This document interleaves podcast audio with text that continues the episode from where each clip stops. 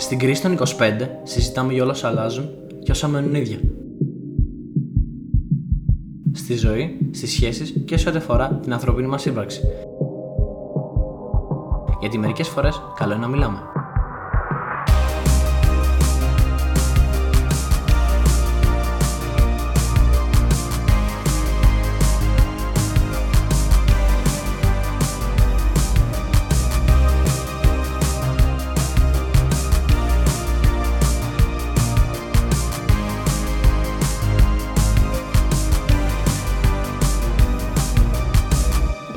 Σήμερα θ- θέλαμε να δούμε γιατί βλέπουμε καλτήλες και Α, αυτό είναι από τα αγαπημένα μου πράγματα.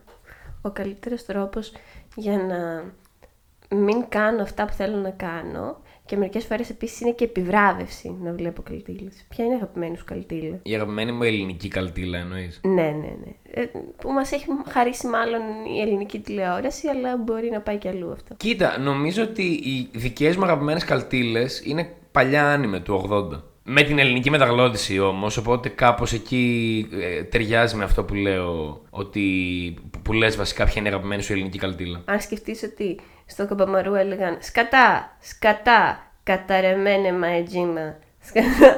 δηλαδή αυτός ο Σιτζούνε και ο Μέτζιμα ήταν τρο- τρομερό αυτό που συνέβαινε. Δεν είχαν οι άνθρωποι να βάλουν, δεν ξέραν να μεταγλωτήσουν. Επαναλαμβάνανε το ίδιο. Πέροχο. Πόσο θεωρείς ότι μας έχει επηρεάσει η καλτήλα που έχουμε μέσα μας; Σε αυτή την εκπομπή έχουμε ένα intro και ένα outro, το οποίο είναι καλτήλα ανασκευασμένη από τον φίλο μας ε, Ιαν Καρματσούκα, έτσι. Γεια. Για.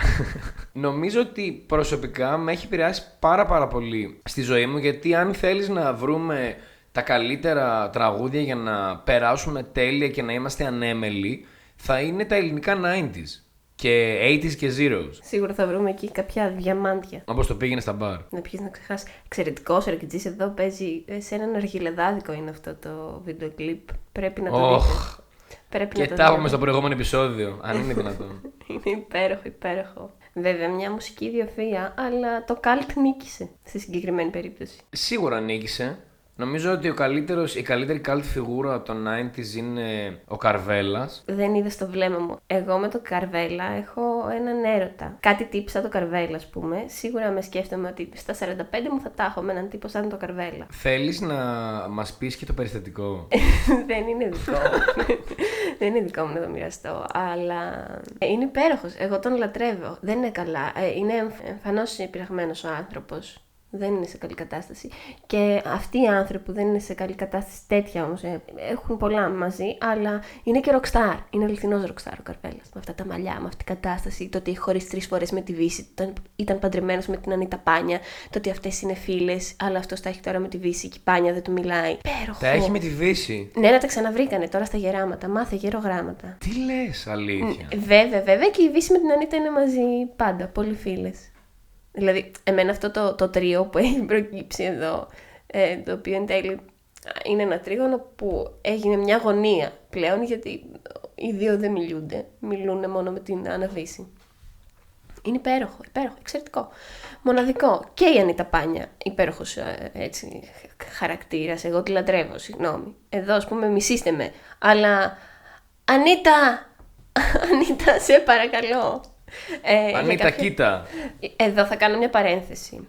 Και θα πω ότι για κάποιο λόγο σε αυτό το σπίτι έβλεπα τηλεόραση χωρίς κανένας να επιβλέπει τι βλέπω στη τηλεόραση. Δεν υπήρχε αυτό.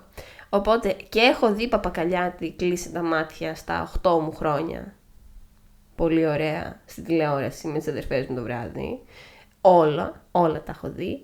Εμ, και έχω δει πάρα πολλά παρατράγουδα και αϊπνίες. Οι αϊπνίες ήταν αγαπημένες μου και νομίζω ότι θα μείνουν για πάντα στο top, στο, στο universe της Ανίτας Πάνια. Οι αϊπνίες είναι το καλύτερο πράγμα που έχει κάνει. Ανίτα Πάνια Cinematic Universe. ε, νομίζω, νομίζω ότι πιο. Βασικά, λοιπόν, τόση ώρα μιλάει μόνη της Χριστίνα να πω ότι δεν έχω ξανακούσει τόσο παράλογο μονόλογο που να είναι τόσο υπέροχος. Σε ευχαριστώ γι' αυτό. Αλλά εγώ, εγώ, θέλω, εγώ θέλω να πω ότι οι στίχοι α- αυτοί, ας πούμε, σε αυτά τα τραγούδια με έχουν επηρεάσει προσωπικά. Δηλαδή, θεωρώ ότι αν, αν δεν ήξερα αυτά τα τραγούδια, δεν ξέρω ποιος θα ήμουν, δηλαδή. Δεν ξέρω πού θα πήγαινε η, η ιστορία. Και εγώ θα, σου- θέλω να σου πω μια άλλη ιστορία που, πάντα τη λέω και γελάω γιατί δεν ξέρω, κάπως στην Ελλάδα οι Έλληνες έχουμε ένα αίσθημα ότι αν κάποιος πάει και κάνει κάτι το οποίο ας πούμε εμάς δεν μας πολύ αρέσει τώρα, θα το κράξουμε, αλλά μετά θα το αγκαλιάσουμε όσο τίποτα μόλις γίνει in. Και μιλάω για τα 90s τραγούδια, έτσι. Στοιχηματίζω. Ναι. Ήταν μια εποχή στην οποία, ρε παιδί μου, στα πάρτι στα πανεπιστήμια δεν υπήρχε καν αυτό το concept. Και είχαμε κάνει εμείς ένα χαζοπάρτι, τέλος πάντων εκεί στο ΑΧΕΠΑ από πίσω σε ένα σημείο. Και βάζαμε αντίκ, βάζαμε τέτοια πράγματα. Μου λέγανε τότε εκεί οι διάφοροι και τι βάζετε και τι κάνετε και γιατί; Και εγώ, και εγώ ήμουν σε φάση. Χορέψτε, ξέρω εγώ, αράξτε, δεν χρειάζεται να το σκεφτούμε πάρα πολύ. Και εν τέλει, μετά από ένα διάστημα, άρχισε να γίνεται αυτό με μόδα. Υπήρχε και αυτό το epic party που γινόταν εδώ στην πόλη της Θεσσαλονίκης. Και γινόταν πανικός με τα τραγούδια τα οποία ξαφνικά, ό,τι και να γινόταν, κάθε Παρασκευή Σάββατο παίζανε. Ναι, και θέλω επίσης εδώ να πω ότι έχει συμβάλει πάρα πολύ το αγαπημένο 8-ball στα disco nights του, που από τις τρεις η ώρα και μετά έπαιζε ό,τι να είναι και ήταν υπέροχο. Και έπαιζε όλα αυτά τα πράγματα. Και ερχόταν ο Μπίγκαλης και η Πολίνα και κάνουν live ακόμα. Και είναι υπέροχο αυτό επίσης το show που γίνεται. Το Μπίγκαλη δεν το είπε τυχαία, Χριστίνα, γιατί είναι, δεν είναι Μπίγαλη, είναι Μπίγκαλη. Είναι Μπίγκαλη. Γεια σου Κώστα. Η χειρότερη αγγλική σου προφορά μέχρι στιγμής. είναι υπέροχος, υπέροχος. Τον αγαπώ επίσης. Που ήσουν μικρή μου μέλισσα. Βέβαια, εκεί ξεφεύγουμε, είμαστε λίγο στα zeros. Το αγαπημένο μου είναι με την πρώτη ματιά. Mm, εξαιρετικό. Είναι όλα εντυπωσιακά, αν σκεφτείς τι λέγανε οι άνθρωποι. Είναι όλοι απλά χόρνοι, θέλουν να κάνουν σεξ. Αυτό είναι, αυτό γίνεται. Ή αυτό, ή είναι πληγωμένοι. Δεν υπάρχει άλλη. Ή είναι πολύ ερωτευμένοι. Αυτά, αυτές είναι οι τρεις επιλογές. Τα πιο φαν τραγούδια δεν είναι το πληγωμένο, Χριστίνα. Τα πιο φαν τραγούδια είναι το «Έλα μου» και το «Με την πρώτη μας» και τα λοιπά. Όλα αυτά τα τραγούδια... 1992, αυτό το έτος πάλι, μαζί εμείς οι δύο. Όχι, όχι. Μαζί και αυτό το χρόνο, μαζί εμείς οι δύο.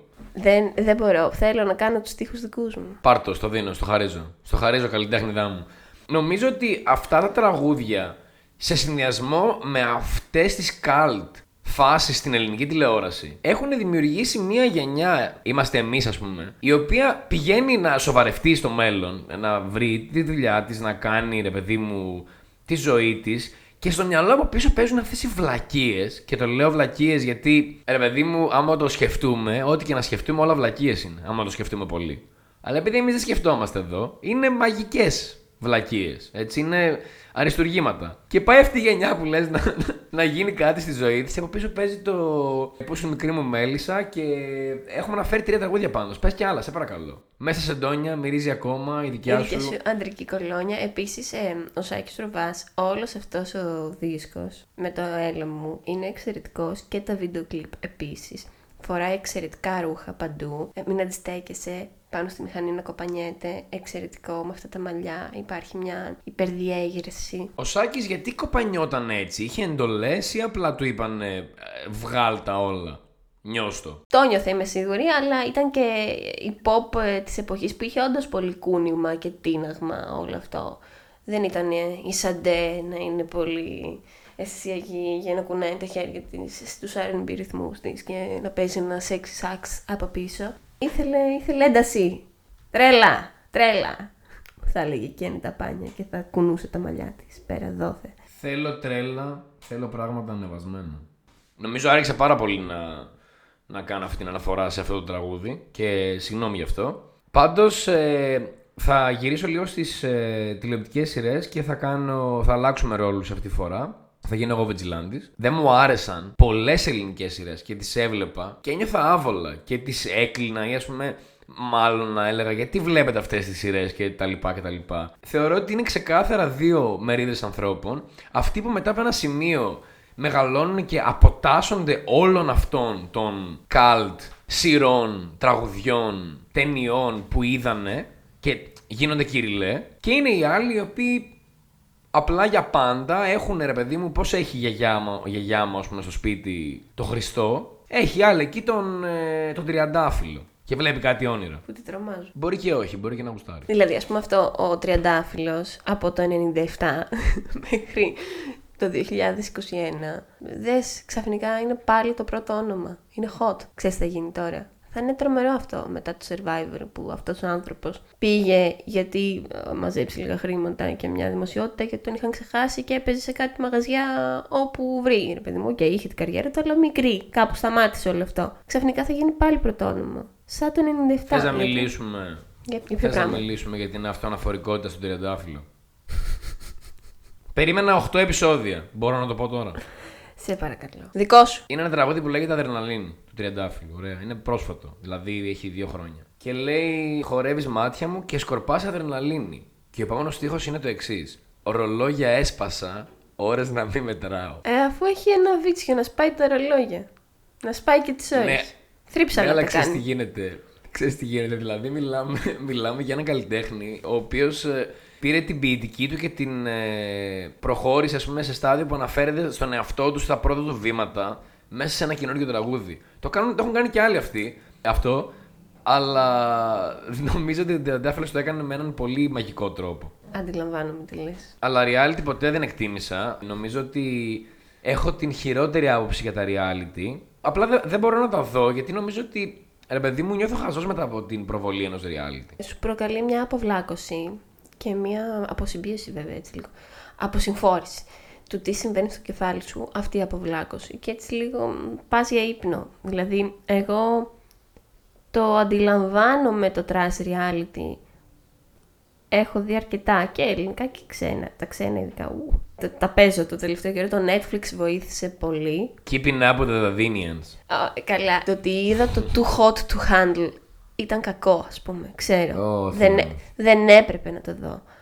Ε, επίσης, ό,τι πιο flat υπήρχε στο πλανήτη Γη και ο- η μεγαλύτερη ξενέρα, όντως μας κοροϊδεύσαν. Κακό τέλος, μην το δείτε, δεν χρειάζεται. Καμενίλα. Πέρασα καλά γιατί το μυαλό μου άδειαζε, δεν σκεφτόμουν τίποτα. Αυτός σου προσφέρει το reality. Και κάπου, βέβαια, οι άνθρωποι πολλές φορές ξεφεύγουν και δημιουργούνται όλα αυτά τα οπαδικά που έχουν και που τους βγαίνουν πολύ έντονα και αρχίζουν εκεί υποστήριξη και αού και fan clubs. Εκεί ήθελα να μείνουμε. Εκεί ήθελα να μείνουμε. Εδώ, στον οπαδισμό. Ναι, γιατί ξέρεις τι γίνεται. Νομίζω ότι συμφωνούμε και οι δύο και νομίζω ότι το έχουμε συζητήσει και ότι το κάνουμε ενεργά για να κοιμηθούμε. Και εγώ βλέπω βλακίες. Μπορεί να δω ε, τα top 10, δεν ξέρω κι εγώ, τι, μια, βλα, μια βλακεία αντικειμενικά έτσι. Αλλά εντάξει, και εγώ έχω δει κάποια reality. Αλλά αυτό που θέλω να πω είναι ότι δεν καταλαβαίνω αυτόν τον οπαδισμό. Δηλαδή, ok, okay, δες το για να, ε, ας πούμε, για να ηρεμήσεις, για να ε, εκκενώσεις και όλα αυτά. Αλλά γιατί να κάνεις όλη αυτή την παράνοια στο μυαλό σου, αυτό δεν καταλαβαίνω εγώ προσωπικά. Ναι, ούτε εγώ το αντιλαμβάνομαι σε κανένα πλαίσιο. Τα οπαδικά δεν τα, δεν τα εστερνίζομαι, δεν τα στηρίζω, δεν τα δέχομαι και είμαι πάντα ενάντια σε αυτά τα πράγματα και κατά ψέματα. Ε, κα- θέλει ο κόσμος να ξεχνιέται και ε, εντάξει, ε, άμα πάμε και με τάξεις και στρώματα θα το ψάξουμε πολύ βαθιά.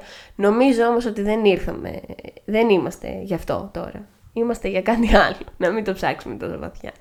Είμαστε να πούμε, ας πούμε ότι η 90s cult ε, και αρχές τα Zero τηλεόραση στην Ελλάδα ήταν πάρα πολύ συνδεδεμένοι με τη μουσική. Αν σκεφτείς ότι όλοι αυτοί οι άνθρωποι τότε εμφανιζόντουσαν ξανά στη τηλεόραση και γινόντουσαν γνωστοί από εκεί και ήταν τα φρέσκα πρόσωπα. Ρούλα Κορομιλά, μπράβο, ο πρωινός καφές, να φέρνει το Ρέμο, το Λεμπέση, το Σάκη Ρουβά. Εδώ έφερε τον. Ε, Ρίκι Ricky Μάρτιν. Ε, καλά, εντάξει αυτό. Δεν μιλάμε τώρα για το φαινόμενο Ρούλα Καρομιλά, γιατί είναι φαινόμενο η γυναίκα, έτσι. Έκανε η όπρα της Ελλάδος, τι να λέμε. Φαινόμενο, πραγματικό. Άλλο πράγμα όμως, τόσο καλτ, όλα, εξαιρετικά. Υπήρχε μια μεγάλη γκλαμουριά, μια χλειδί, ε, όλα ήταν designers. Ήταν οι άνθρωποι στα καλύτερά τους. Ή έτσι πίστευαν. Αλλά τότε ήταν, πραγματικά, ήταν η, η πραγματική διάσημη και οι κλίκες και όλο αυτό το μεγαλείο και τα αού, τα πάρτι ήταν η ευκαιρία για ένα παιδί από ένα πιο χαμηλό κοινωνικό στρώμα να πάει πιο ψηλά και να έχει τα... ε, γιατί είχε ταλέντο. Και μετά αυτό μπούκωσε βέβαια, αλλά μας χάρισε εξαιρετικές στιγμές. Θα το δούμε και σε σειρές, δηλαδή θα το δούμε στους δύο ξένους που του- του- τους λατρεύω τους δύο ξένους και όποτε βρίσκω λίγο χρόνο, εγώ γενικά το κάνω αυτό, όποτε βρίσκω χρόνο εμ, βλέπω ξανά κάποιες σειρές, κυρίως από εκείνη την εποχή. Τους δύο ξένους ότι ε, η Μαρίνα φέρνει συνέχεια κόσμο και έχει φέρει το λεμπέσι ας πούμε ε, και τέτοιους τύπους να τραγουδάνε, γύρνα πίσω η στο τηλεφώνα, το κόκοτα, τα κακά κορίτσια. Ε, υπήρχαν πράγματα κουλά, αλλά υπέροχα, υπέροχα. Και ήταν και μέσα, δεν ήταν μόνο στο ραδιόφωνο, ήταν στα περιοδικά, ήταν μέσα στην ίδια τηλεόραση εκπομπές, ήταν και στα σύριαλ. Και έρχεται αυτό και ανοίγει, ανοίγει, ανοίγει. Αυτή η καλτήλα ήταν τεράστια. Ήταν η καθημερινότητα. Και εγώ ενθουσιάστηκα και δεν ακούγεται τώρα γιατί ξέρεις, ε, είμαι σοβαρός, υποτίθεται. Όχι. Αλλά νομίζω ότι. Εγώ σαν, σαν παιδί, ας πούμε τότε, ωραία. Θυμάμαι η μάνα μου να με βάζει να χορεύω. Να με βάζει, εντάξει τώρα. Συγγνώμη, μαμά, δεν το εννοούσα έτσι. Να, να βάζουμε και να χορεύουμε σκηνά, βανδύ και τέτοια πράγματα. Και απλά κάθε φορά που χορεύω αυτά τα τραγούδια ακόμα και τώρα, ξέρεις, νιώθω αυτή την ε, επιστροφή σε κάτι όμορφο, σε κάτι ανέμελο. Νομίζω ότι αυτό είναι και το, τελικά το θέμα της, ε, της σημερινής εκπομπής. Πόσα από αυτά απλά μας κάνουν να νιώθουν ανέμελους και πόσα α, όντως αξίζουν. Εγώ θα πω ότι η Βανδύ όντως άξιζε. Και η, και η Γαρμπή, ε, η οποία μίλησε ιστορία για τη Γαρμπή, έτσι. Καλά, ναι, εντάξει. Και τουλά... Η Γαρμπή δηλαδή μπορεί να ήταν... Ε, υπέρμετρη θεά. Μπορεί, μπορεί, δεν ξέρω, στο παρελθόν να, ήταν, ε, να την είχαν στο μυαλό τους οι άνθρωποι ως αυτή την κοπέλα που τραγουδάει, δεν ξέρω και εγώ τι. Έχει πει, έχει κάνει 10 πράγματα τα τελευταία δύο χρόνια από όσα γνωρίζω εγώ. Μπορεί να έχει κάνει 35. Και όχι ότι άλλαξε γνώμη μου σε καμία περίπτωση. Αλλά είπα, όπα. Μπράβο, Κέτι. Εξαιρετική. Εξαιρετική. Και στη στάση της και σε όλα. Και νομίζω ότι είναι ένα παράδειγμα για το πώς πρέπει οι διασημότητες να διαχειρίζονται την πλατφόρμα τους και το πώς ανθρώπους μπορούν να επηρεάσουν και να αγγίξουν με τις πράξεις τους και τη θέση τους στα πράγματα. Πολύ σημαντικό. Και τη Γαρμπή το, το απόλυτο είδωλο. Άτζη Σαμίου, εγώ θα πω. Θα αρχίσω να μπαίνω λίγο πιο βαθιά. Θα πάω εκεί που ίσως να μην ήθελες να πας. Θα πάω στην δεν, μοναδική. Δεν έχω ηθικούς, ε, ηθικούς 90's φραγμούς. Λέδη, Άτζελα. Άτζελα Δημητρίου. Εκεί μιλάμε για το αληθινό καλτ, η οποία γυναίκα βέβαια είναι μια προσωπικότητα. Έτσι, είναι ένας ναι, χαρακτήρας. Είναι. πολύ σημαντικό. Τη, τη λατρεύουν στην Αραβία. Ε, και εδώ επίσης, έτσι, πλατινένια παντού. Όπου πάει, πλατινένια.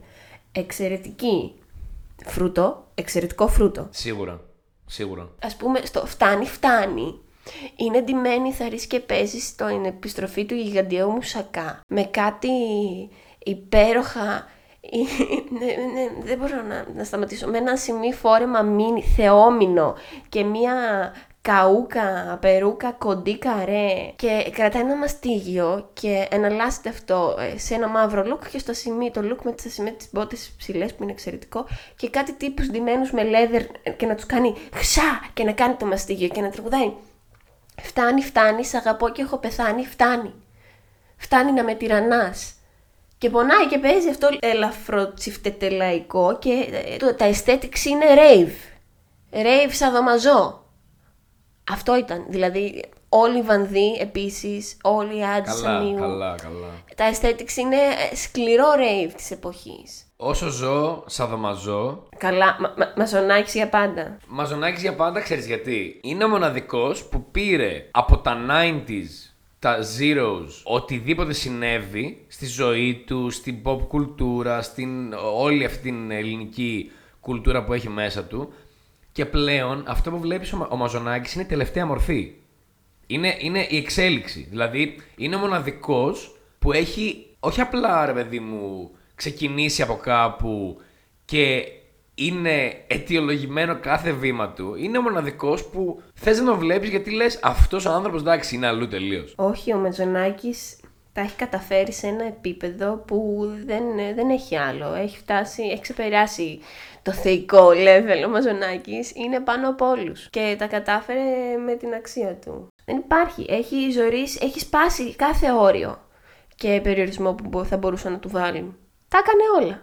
Με μια υπέρμετρη μαγιά βέβαια και ένα coolness που δεν το βρίσκεις εύκολα. Και ο Σάκης τα έκανε όλα. Αλλά ο Σάκης έφαγε και ένα κράξιμο. Mm, ο Σάκης νομίζω ότι δεν, θε, δεν θα ήθελα να επεκταθώ ποτέ σε αυτό το θέμα γιατί είναι αρκετά ιδιαίτερο. Γιατί από τη μία έχουν από πράγματα, από την άλλη και τι να πεις τώρα. Δεν, δεν ξέρω αν φαινόταν ότι θα εξελιχθεί έτσι, αλλά είναι κάπως άβολο. Η δικιά του εξέλιξη ήταν άβολη. Δηλαδή δεν, ε, νομίζω ότι αυτή η ηρεμία στην οποία επήλθε αργότερα δεν του έκανε ιδιαίτερα καλό. Δηλαδή και τελευταία δεν ξέρει και τι κυκλοφορεί. Δηλαδή έχει βγάλει ρεκετόν τραγούδι με τον Ηλαιού, ας πούμε, φαντάσου. Ο οποίος εννοείται για να μην φανεί ότι είναι ο Ηλαιού, για το τραγούδι εκείνο έχει βάλει το ονοματεπώνυμό του στους τοίχου. Ωραίο, ωραίο. Έχουν κάνει όλοι ρεκετόν πλέον. Ακόμα και εκείνοι οι rappers και trappers που δεν ήθελαν να μπουν σε αυτό το ε, μονοπάτι έχουν κάνει όλοι ρεκετόν γιατί απλά είναι ένας ήχος που αρρωσταίνει το, το μυαλό του πλανήτη από το 2018 και πιο πριν βέβαια, αλλά κατάλαβες. Από τα 18 επίσημα και πολύ επιθετικά να πω εδώ. Αλλά εμένα το αγαπημένο μου είναι άλλο, Χριστίνα. Για πες. Το αγαπημένο μου είναι να βλέπω να πηγαίνουν σε συνεντεύξεις τύπου με κάτι face κορδά και τέτοια. Άνθρωποι οι οποίοι από αυτούς, παρότι έχουν κάνει καριέρες και είναι φοβεροί και έχουν επηρεάσει κόσμο κτλ. Οι αληθινοί influencers τέλος πάντων. Και να κάνει άλλη ερωτήσεις οι οποίες είναι τελείως άβολες και να τις απαντάνε οι άλλοι σε φάση. Δεν το λένε έτσι, αλλά είναι σαν να τη λένε τι είναι αυτά που μου λες; Γιατί μου λες αυτά τα πράγματα τώρα; Υπάρχει αυτό το μοτίβο στην, στα πρωινάδικα. Με, που τα λέω πρωινάδικα γιατί με κανένα τρόπο να τα μειώσω. Αυτό είναι. Είναι πρωινές ε, εκπομπές, μαγκαζίνο, μη ενημερωτικές, δεν σε ενημερώνουν για κάτι. Ασχολούνται με το lifestyle και το τι συμβαίνει. Και τι ζωή των άλλων. Ε, θέλουν να είναι πάρα πολύ ελαφριά.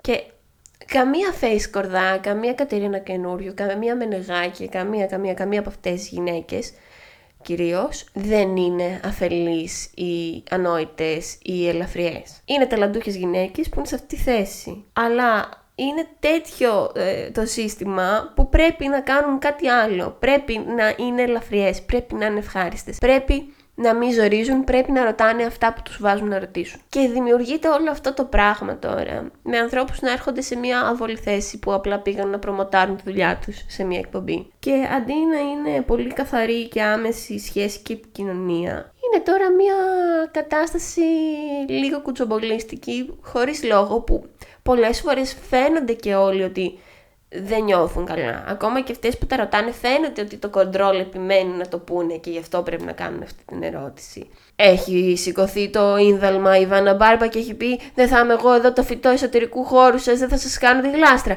Και έβγαλε τα υπέροχα ακουστικά της και έφυγε. Έχουμε δει ανθρώπους οι οποίοι είπαν ότι εντάξει, δεν, φεύγω.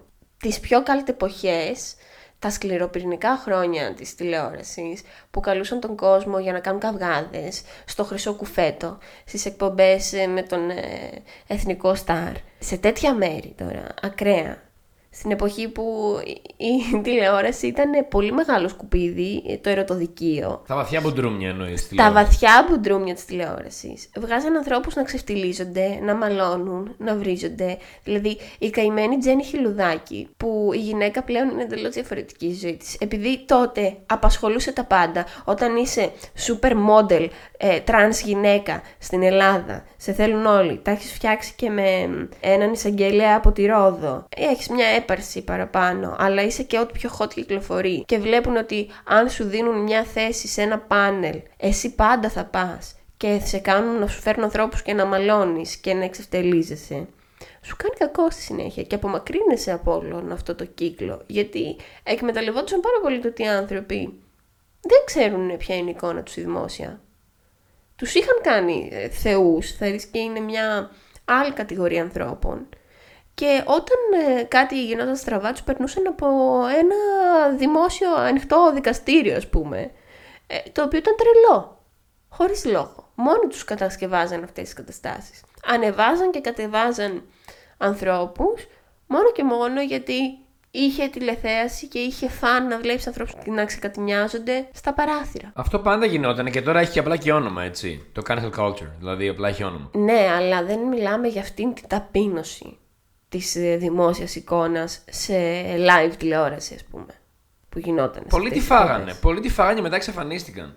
Πάντως, ε, αυτό που ήθελα να πω είναι ότι δεν με ενδιαφέρει καν να καταδείξω καμία παρουσιάστρια ή κανέναν παρουσιαστή σε πρωινάδικα και για αυτά που λένε. Σου λέω απλά ότι είναι, για μένα είναι φαν η αμηχανία του να χρειάζεται να πούν κάτι τέτοιο, για όποιο λόγο και να το είπαν. Και ο άλλος που πήγε ή η άλλη που πήγε, καλεσμένος, καλεσμένη, απλά να τους γλεντάει. Μ, Απλά είναι η προσωπικότητά του και λέει: Εγώ, εγώ δεν, δεν πρόκειται να σας πω κάτι τέτοιο. Α πούμε να απαντάει έξυπνα. Γιατί εκεί, άμα μου αρέσει ο καλλιτέχνης αυτός, το γουστάρω ακόμα παραπάνω. Εγώ αυτό θέλω να πω. Πάντως, αλλά μου άρεσε που σου έβγαλα αυτά που είπες τόση ώρα. Συμφωνώ σε αυτό που λες. Έτσι βλέπουμε ποιοι είναι πραγματικά αυτοί οι άνθρωποι. Δηλαδή, π- τι κρύβεται πίσω από την περσόνα. Αλλά ε, ποια είναι η αγαπημένη σου κάλτη σκηνή- στιγμή; Πες, μου, σίγουρα θα έχεις κάτι πέρα από τα άνιμε. Εντάξει, εννοείται. Εγώ σου λέω ότι ας πούμε, αν ήταν κάτι να δω και να γυρίσω για να χαλαρώσω που λέμε, ας πούμε, να βλέπω, μου αρέσει να βλέπω ελληνικές σειρές σε, τοποθετημένες σε αυτές τις ε, χρονολογίες. Και δεν έχω συγκεκριμένη. Απλά είναι όλη αυτή η παρατήρηση του πολιτισμού. Η παρατήρηση της κοινωνίας, η οποία είναι πολύ διαφορετική και συνάμα τόσο ίδια. Δηλαδή, από τη μία έχουν αλλάξει πράγματα, από την άλλη πάλι κάπου θα βρεις αυτούς τους χαρακτήρες.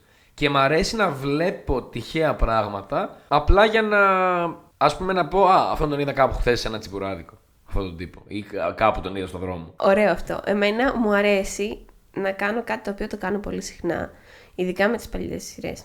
Τις ξαναβλέπω και μέσα στα χρόνια αρχίζω και σπάω όλα τα, τα πρότυπα που έχουν και είναι φτιαγμένες. Δηλαδή θα πάρω τους δύο ξένους και θα δω πόσο τοξικός είναι ο Κωνσταντίνος Μαρκοράς και πόσο κακή είναι αυτή η σχέση για αυτούς τους δύο, αλλά δεν το καταλαβαίνουν. Θα δω το ιδιαίτερα για κλάματα με τον αγαπημένο μου Τζώρτζογλου και τη Σοφία Αλιμπέρτη, που είναι μια πάρα πολύ αστεία, χαζή, αλλά αστεία σειρά. Δηλαδή για μένα είναι διαμάντι. Τη βλέπω πάρα πολύ συχνά με τη μία μου την αδερφή. Γεια σου, Σίσσυ, πάμε να δούμε ιδιαίτερα για κλάματα φέτος. Και θα πάρω και θα αποδομήσω ένα-ένα και θα καταλήξω εν τέλει ότι το μοτίβο είναι ίδιο. Και είναι ίδιο και εξηγεί πάρα πολύ γιατί είναι έτσι και η κοινωνία μας στη συνέχεια και γιατί είναι έτσι οι άνθρωποι. Αλλά σε κάθε επανάληψη που θα το δω, θα πάρω και άλλα πράγματα για αυτούς τους χαρακτήρες. Θα τους ψυχογραφήσω, θα χτίσω το προφίλ τους, θα πάρω και άλλες πληροφορίες και άλλες και άλλες και το απολαμβάνω πολύ. Απλά κάπου καταλαβαίνεις και πολλά πράγματα για τον κόσμο, γιατί είναι έτσι. Και παράλληλα μπορείς και να αποστασιοποιηθείς λίγο από όλο αυτό που ήταν η πρώτη σου εντύπωση από αυτό μέχρι την τελευταία σου μορφή την οποία το λαμβάνεις εσύ τώρα. Είναι ωραία αυτή η διαφορά. Ποια πιστεύεις ότι είναι η cult φιγούρα σε σειρά που είδες στην Ελλάδα που δεν θα ξαναδούμε ποτέ στην Ελλάδα γιατί έχουν αλλάξει τα πράγματα; Είναι δύο και είναι σίγουρα η Ντένι Μαρκορά και η Σωσό από τα εγκλήματα. Πολύ καλογραμμένος χαρακτήρας. Και εντάξει, το styling είναι μοναδικό. Η ενδυματολόγος είχε κάνει εξαιρετική δουλειά. Υπήρχαν βέβαια και λεφτά τότε στη τηλεόραση. Αλλά υπήρχε και η ελευθερία. Δηλαδή γινόντουσαν τόσες πολλές σειρές και οι άνθρωποι είχαν απλά τον κόσμο τους και λέγανε θα κάνουμε ό,τι γουστάρουμε. Και κάναν ό,τι γουστάρανε. Πραγματικά. Πραγματικά ό,τι θέλανε. Μου έκανε εντύπωση που δεν είπες ε, άντρε χαρακτήρες. Μ, δεν θα πω άντρε χαρακτήρες, γιατί υπάρχει ένας αρχέτυπος. Α, κλέβω εδώ λίγο ζήσει. Ε, Υπάρχει ένας αρχέτυπος χαρακτήρων, οι οποίοι είναι όλοι ίδιοι. Έχει, έχει τρεις παραλλαγές στους πρωταγωνιστές. Οπότε ε, δεν παίρνεις κάτι καινούριο. Βασίζονται πάρα πολύ στους γυναικείους χαρακτήρες, οι οποίοι έχουν πολλά κοινά μεταξύ τους, αλλά αλλάζουν αρκετά. Θα βρούμε πολύ ιδιαίτερους γυναικείους χαρακτήρες και με ένα κάποιο βάθος. Αλλά στους άντρες θα δούμε μόνο κυρίως, κυρίως δεν θέλω να είμαι απόλυτη, το μοτίβο του προβληματικού χωρίς συναισθηματική νοημοσύνη που τον τον έχουν μεγαλώσει όπως έχουν μεγαλώσει περισσότερους άντρες στο να είναι άντρας, να κάνει ό,τι θέλει, ε, είναι κομψός, είναι εγωιτευτικός αλλά δεν μπορεί να επικοινωνήσει καθόλου ούτε τα συναισθήματά του, ούτε το τι νιώθει, δεν τα ξέρει ούτε ο ίδιος και γίνεται πάρα πολύ τοξικός μες στις σχέσεις του στη συνέχεια. Και γι' αυτό δημιουργείται και όλο αυτό το ανεκπλήρωτο. Γιατί ο ένας θέλει πάρα πολύ και ο άλλος δεν θέλει. Γιατί δεν ξέρει τι θέλει και δεν θα μπει ποτέ στη διαδικασία να μάθει τι θέλει. Θα μπει στη διαδικασία να ταλαιπωρήσει τον άλλο. Έτσι λοιπόν δεν υπάρχει μ, κάποια εξέλιξη. Εμένα με αφορά πάρα πολύ να τελειώνει κάτι και να σκέφτομαι τι, τι, τι γίνεται τώρα από εδώ και πέρα μετά. Με αυτούς τους ανθρώπους. Στις ταινίες, στι σειρές, πάντα. Σε ένα θεατρικό, θέλω να σκεφτώ τι γίνεται σε αυτούς τους χαρακτήρες, τι τους συμβαίνει στη συνέχεια. Δεν μου αρέσει το Hollywood που ε, ζήσαμε όλοι καλά. Ωραία. Αγαπιόμαστε τέλεια. Α, τι θα γίνει από εδώ και πέρα, πώς θα ζήσετε μαζί; Νομίζω πλέον αυτές οι ταινίες του Hollywood ε, έχουν ένα συγκεκριμένο κοινό και δεν είναι και οι βασικές ταινίες που κυκλοφορούν έτσι κι αλλιώς. Δηλαδή το ζήσει αυτή καλά. Και εγώ να πω ότι Τώρα έκανα μια συνειδητοποίηση. Πάντα στις ελληνικές σειρές, παρότι η γυναίκα έχει μια περίεργη θέση στην ελληνική κοινωνία, υπήρχαν γυναικοί χαρακτήρες πολύ δυνατοί, θα πω εγώ. Ναι. Και είναι πάντα αρκετά ξεχωριστοί. Δηλαδή τους θυμάσαι, σου μένουν. Και συνήθως είναι πρωταγωνίστρε. Ε, αλλά και οι περιφερειακοί τους είναι έντονοι χαρακτήρες οι γυναικοί. Γιατί είναι πάλι λίγο male gaze εδώ, είναι λίγο αντρική ματιά, αλλά έχει να κάνει και με το ότι άμα πάρεις τους περισσότερους τραγικούς, ε, άμα το πάμε παλιά, τραγικούς χαρακτήρες, οι πιο ιδιαίτερες είναι οι γυναίκες. Οι γυναικοί χαρακτήρες. Και έχουν ένα ενδιαφέρον. Αυτή η Ηλέκτρα, η Αντιγόνη, η Κλειταμνίστρα έχουν όλες. έχουν κάτι, ας πούμε. Κάτι πο- πολύ ιδιαίτερο. Ένα θέμα που τώρα θίγεις με την αναφορά αυτών των ονομάτων, νομίζω ότι κάθε φορά όταν βλέπω μια ελληνική σειρά, αυτό που με κάνει να νιώθω ε, περίεργα είναι αυτό το ατέρμονο ταξίδι αναζήτησης ονομάτων που κάνει ένας σενωριογράφο για τους χαρακτήρες. Και κανένας δεν λέγεται Γιώργος Παπαδόπουλος. Γεια σου Γιώργο. Ε, κανένας. κανένας, δηλαδή, πού είναι ο Γιώργος Παπαδόπουλος; Και πρέπει να, και πρέπει να λέγε, μάλλον θα λέγεται έτσι, άμα ε, είναι κάποιος, ε, ας πούμε, μικροαστός ή κάποιος σε κάποιο χωριό ή σε κάποιο νησί που θα είναι ψηλοπερίγελο στη σειρά. Ναι, εγώ δυσκολεύομαι πάρα πολύ με τα ονόματα γενικά στη ζωή μου. Οπότε σκέφτομαι ότι είναι ακόμη πιο δύσκολο να κάνεις μια τέτοια δουλειά. Και το σκέφτομαι πάντα όταν βλέπω μια ταινία ή μια σειρά ή ένα θεατρικό και λέω κάποιος έψαξε πάρα πολύ για να βρει ένα όνομα. Και αν δεν μου ταιριάζει και μου κλωτσάει θα πω μα αυτό βρήκαν. Και, αλλά μετά μπαίνει σε σκέψη πώς θα μπορούσαν να τον λένε. Το έχουμε τόσο δεδομένο για τα ονόματα στην Ελλάδα, αλλά ξέρεις τι είναι ένα σχόλιο που ακούω πολύ συχνά. Ότι η Ελλάδα είναι η μοναδική χώρα στην οποία ο Σοκράτης θα πάρει τηλέφωνο την Κλεοπάντρα και θα ρωτήσει τι κάνει η Πινελόπη. Και μετά θα βρεθούν με τον ε, Χριστόφορο. Και εντάξει, ο Χριστόφορος λίγο πιο μετά, σαν όνομα. Αλλά εντάξει, κατάλαβες νομίζω το point μου. Είναι εξαιρετικό. Είναι πάρα πολύ ωραίο αυτό. Είναι σαν αυτό το τραγούδι του Λουκιανού και Λαϊδόνη, τα αυτή Ναι, ναι. ξεμινάς, Που λες. Τι κάνανε αυτοί οι άνθρωποι. Πόσο πολλά ονόματα και υποκοριστικά. Πολύ, είναι πολύ αστείο. Και μάλιστα το πιο αστείο είναι ότι όταν ρε παιδί μου έχουν και τέτοια ονόματα, καμιά φορά μαλώνεις για το ποιον τύπο θα χρησιμοποιήσεις για τη γενική. Αυτό είναι εξαιρετικό. Μμμ, αυτό είναι δύσκολο. Η γνώμη μου είναι, ξέρεις ποια είναι, ότι ε, καλό είναι να γίνει μια εξισορρόπηση με, την, με τα νέα ελληνικά γιατί δεν χρειάζεται, δεν έχει κάποιο νόημα. Είναι απολύθωμα. Απολύθωμα. Του ξενοφόντος. Έλα τώρα. Του ξενοφόντα. Τέλος. Ξενοφόντα. Γιατί δεν, δεν σου αρέσει το ξενοφόντος; Γιατί ρε, εσύ, Χριστίνα, η γενική στην, στα ελληνικά έχει αρχίσει να εξαφανίζεται. Δεν είναι το ίδιο που ήταν. Εδώ η, η κλητική εξαφανίζεται. Με βλέπω στον δρόμο και μου λένε Ε, ζήσεις. Χέζεσαι. όχι, ρε, Στίνα, όχι, ρε, αλλού, εδώ σου λέω. Όταν εσύ να σε φωνάζουν και εδώ, Χέζεσαι. Πιστεύεις. Έχω τώρα εδώ ένα προβληματισμό που μάλλον. Πιστεύεις ότι.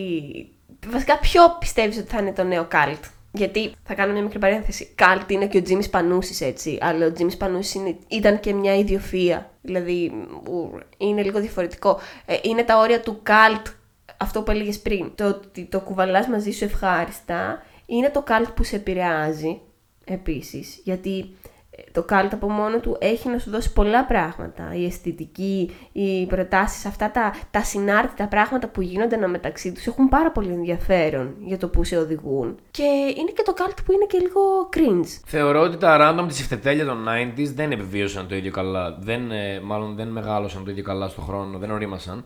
Όσο ας πούμε αυτά τα τραγούδια που αναφέραμε, Γαρμπή, Βανδί, Βύση κτλ. Ε, ακόμα και ο Τριαντάφυλλος θα πήγε καλά στο να κρατήσει τραγούδια του στον χρόνο. Γι' αυτό και μάλιστα τα αναφέρει ακόμα σε καινούργια τραγούδια του, έτσι. Δεν θα το έκανε αλλιώς. Εντάξει, τώρα στα Zeros είχαμε. Είχε λίγο πιο ας πούμε προσγειωμένη μουσική στα Zeros και μ, αυτό που σίγουρα θεωρώ ότι θα πεθάνει πολύ γρήγορα είναι η, αυτή η trap κουλτούρα. Δηλαδή δεν νομίζω ότι θα ακούει κανείς σε 20 χρόνια αυτά τα τραγούδια. Εγώ εκεί ήθελα να πάω. Σε ευχαριστώ. Ήθελα να πάω Παρακαλώ. στο τι. Μάλλον το επόμενο cult πράγμα είναι η trap κουλτούρα. Δηλαδή το ότι θα υπάρχει ο Billy Seo που θα λέει Δεν είμαι γύφτος, πάρτο και γλύφτο. Για σένα δεν νιώθω μίσος. Όλοι θα πάμε στο πέτρινο κήπο. Το χρώμα του αίματος ίδιο. Είναι κάτι αυτό. Είναι κάτι το, το, το boom του ε, θέλω κόντερα. Είναι κάτι όλο. Ο υποχθόνιος, ο Μαραντόνα. Δεν Ε, το συνέχισα το θελοκότερο του Μαραντόνα για να, για να δείξω την ε, δυσαρέσκειά μου. Καλά, όχι, εντάξει, και εγώ θα ακούσω καμιά τέτοια βλακία, πλάκα έχουν. Δεν θεωρώ ότι έχουν την ίδια. Δεν ξέρω, δεν, έχουν την ίδια, δεν είναι την ίδια πάστα με εκείνα τα τραγούδια. Και δεν το λέω επειδή ο boomer και μαλακίες και μεγάλωσες και χαζομάρες. Δεν, δεν ξέρω, παιδιά, δεν ξέρω. Πείτε μας, σας παρακαλώ. Στείλτε μας ένα μήνυμα να μας πείτε ποιο είναι το αγαπημένο σας cult τραγούδι ever. Δεν έχει σημασία. Μπορεί να είναι χρυσινό να βγει χθες και να είναι cult. Δεν έχει σημασία. Στο Κρίστον 25 στο Instagram. Πείτε μας παρακαλώ. Μ, Εγώ αυτό νιώθω. Νιώθω ότι ε, αν όχι οι teenagers τώρα, δεν ξέρω σε ποιο gen είμαστε, X, Z, Y, στο Y είμαστε. Ποιο generation έχουμε, Παναγιά μου. Δεν ξέρω, αφήστε Ε. με, πείτε μας στα σχόλια, δεν ξέρω τίποτα.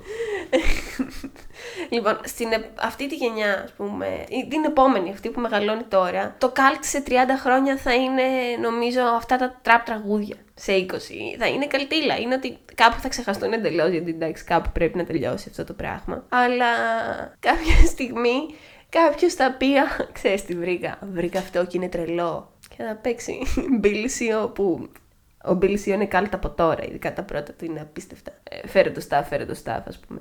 Κολλέ ένα τάφ. Μπάτσι. Σταματάω. έχει, έχει μια βάση. Είναι σαν τις ταινίες, τις βιντεοκασέτες του Στάθη Ψάλτη. Οκ.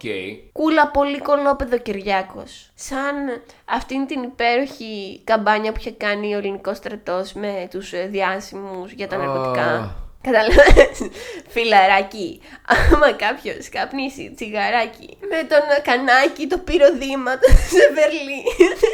Με θυμάσαι ρε πούστη; Πόσο σημαντικό το με θυμάσαι, ρε Πούστη. Τα μπουνίδια, ο Γαρδέλης. Εγώ το Γαρδέλη τον αγαπώ. Ο Γαρδέλης μετά έπαιξε στους Power Rangers. Ο Γαρδέλης, εντάξει, άλλος ένας τύπος που μπορού, θα μπορούσα να καταλήξω γιατί είναι έτσι μηχανόβιος, μεταλλάς, ήπιος, πολύ, hot, αλλά too hot to handle μερικές φορές, αλλά cool τύπος.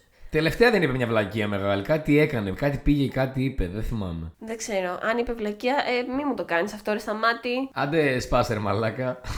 σταμάτη, μη, μη. Άρα, ποιος είναι ο prom, ο prom king και η prom queen αυτών των δεκαετιών; Και στο λέω έτσι για να κλείσουμε με awards, με τα πρώτα Christian 25 awards για να δώσουμε ένα βραβείο εδώ. Έλα, εντάξει, το έχω. Αν πάρουμε και δούμε την ποιότητά τους και την εξέλιξή τους στον χρόνο και πόσο καλά κρατήθηκαν, είναι η Δέσποινα Βανδύ και ο Σάκης Ρουβάς. Οκ. Και εγώ θα κάνω nominate την ε, Κέτι Γαρμπή με βαριά καρδιά γιατί αγαπώ την Δέσποινα Βανδύ πάρα πολύ. Και από άντρες, Γιώργος Μαζονάκης. Ναι, ναι, θα μπορούσε. Μμ. Απλά νιώθω ότι ο Γιώργος Μαζονάκης δεν τραγούδησε ποτέ τη Μασσαλιώτιδα. Και αυτό είναι μια καλή στιγμή που μας έχει χαρίσει ο Σάκης Ρουβάς που δεν ξεχνιέται ποτέ. Να κάνουμε, μια, να κάνουμε ένα poll, λέτε. Ναι, θα κάνουμε ένα. Εγώ, θε- εγώ θέλω. Μ' αρέσει. Μ' αρέσει να μου μιλάνε και στο πληθυντικό. Λέμε να κάνουμε ένα poll να μας πείτε ποιος είναι ο Cult King και Queen αυτών των εποχών. 30 χρόνια επιτυχίες. 25 χρόνια επιτυχία, κρίση των 25. Ε, ήμουνα μαζί με την απόλυτη βασίλισσα του trash και ό,τι άλλο ξεκινάει από τρα και τελειώνει σε βάλτε ό,τι θέλετε. Ποια είναι; Είναι η τραπίνα, η τραπίνα Δαδίνου, Πολύ κακό. Παναγία. η τρασίνα Δαδίνου και ήμουν ο καλτής... Σεξτίνα Ακουαφίνα. Ε, Σεξτίνα Ακουαφίνα, ήμουν ο καλτής Σπιτένης σε ένα ακόμα μαγικό επεισόδιο. Στη κρίση των 25. Πήγαινε, πήγαινε στα μπαρ λέγονταν το επεισόδιο. Νομίζω Να πήγατε πιείς, να όλοι στα μπαρ. ξεχάσεις. Πήγατε όλοι στα μπαρ και ήπιατε, νομίζω. Στη διάρκεια Βάλτε αυτής της ένα ποτό. εκπομπής. Μπορούν να, να πιούν ένα screwdriver ή ένα B52 ή ένα κιότο. άμα θέλουν να νιώσουν πο- τόσο κάλτ. Τα πρώτα δύο με έκαναν να νιώθω άσχημα ε, και μόνο που τα ανέφερες. Το Κιώτο εντάξει, θα πω ότι οκ, έπινα ένα Κιώτο. Και εγώ έπινα ένα κιότο. Είναι ένα πολύ τίμιο κοκτέιλ. Το οποίο υπάρχουν ακόμα μπαρ τα οποία τα έχουν στη λίστα τους γιατί μάλλον κάνουν Google και λένε Classic Cocktails. και σου βγάζει το κιότο μέσα από τη λίστα και είναι πολύ εύκολο και γευστικό και γιατί όχι, τζινάκι. Εμείς πάμε για Κιώτο. Εσείς μπαίνετε σε όποια πλατφόρμα μπορείτε να ακούσετε podcast, Spotify, Apple Podcast, Google Podcast και μας ακούτε και τα λέμε την άλλη πέμπτη εδώ. Καλά να περνάτε και να ακούτε όλους αυτούς που αναφέραμε και ακόμα περισσότερους. Γεια σας παιδιά! Ciao!